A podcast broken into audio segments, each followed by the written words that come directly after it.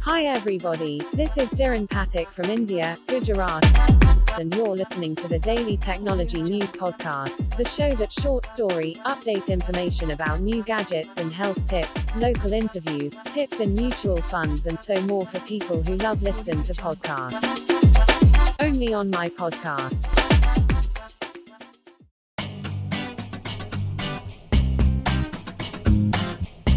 आज की कहानी।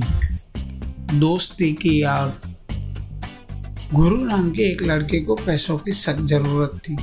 उसने अपने मालिक से मदद मांगी। मालिक ने पैसे देने को तैयार हो गए पर उसने एक शर्त रखी। शर्त ये थी कि गुरु को बिना आग जलाए कल की रात पहाड़ी की सबसे ऊँची चोटी पर बितानी थी। अगर वो ऐसा कर लेता है तो उसे एक बड़ा इनाम मिलता, और अगर नहीं करता तो उसे मुफ़्त में काम करना होगा। गुरु जब दुकान से निकला तो उसे एहसास हुआ कि वाकई कड़ाके की ठंड तो पड़ रही है और बर्फीली हवाएँ भी उसे और भी मुश्किल बना रही है। उसे मन ही मन लगा कि शायद उसने ये शर्त कबूल कर बहुत बड़ी बेवकूफ़ी कर दी है। घबराहट में वह तुरंत अपने दोस्त तेजल के पास पहुँचा और सारी बात बता दी। तेजल ने कुछ देर सोचा और बोला, चिंता मत करो, मैं तुम्हारी मदद करूँगा। कल रात जब तुम पहाड़ी पर होगे तो ठीक सामने देखना। मैं तुम्हारे लिए सामने वाली पहाड़ी पर सारी रात आग जलकर बैठूँगा। तुम आग की तरफ़ देखना और हमारी दोस्ती के बारे में सोचना। वो तुम्हें गर्म रखेगी। और जब तुम रात बिता लोगे तो बाद में मेरे पास आना। मैं बदला में तुमसे कुछ लूँगा। गुरु अगली रात पहाड़ी पर जा पहुँचा। सामने वाली पहाड़ी पर तेजल भी आग जलकर बैठा था अपने दोस्त की दी हुई हिम्मत से गुरु ने वो बर्फीली रात किसी तरह से काटी। मालिक ने शर्त के मुताबिक उसे ढेर सारे पैसे इनाम में दे दे दिए।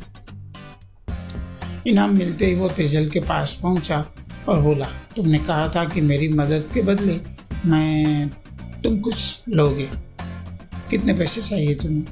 तेजल बोला हाँ कुछ लेने को कहा तो था, पर वो पैसे नहीं है।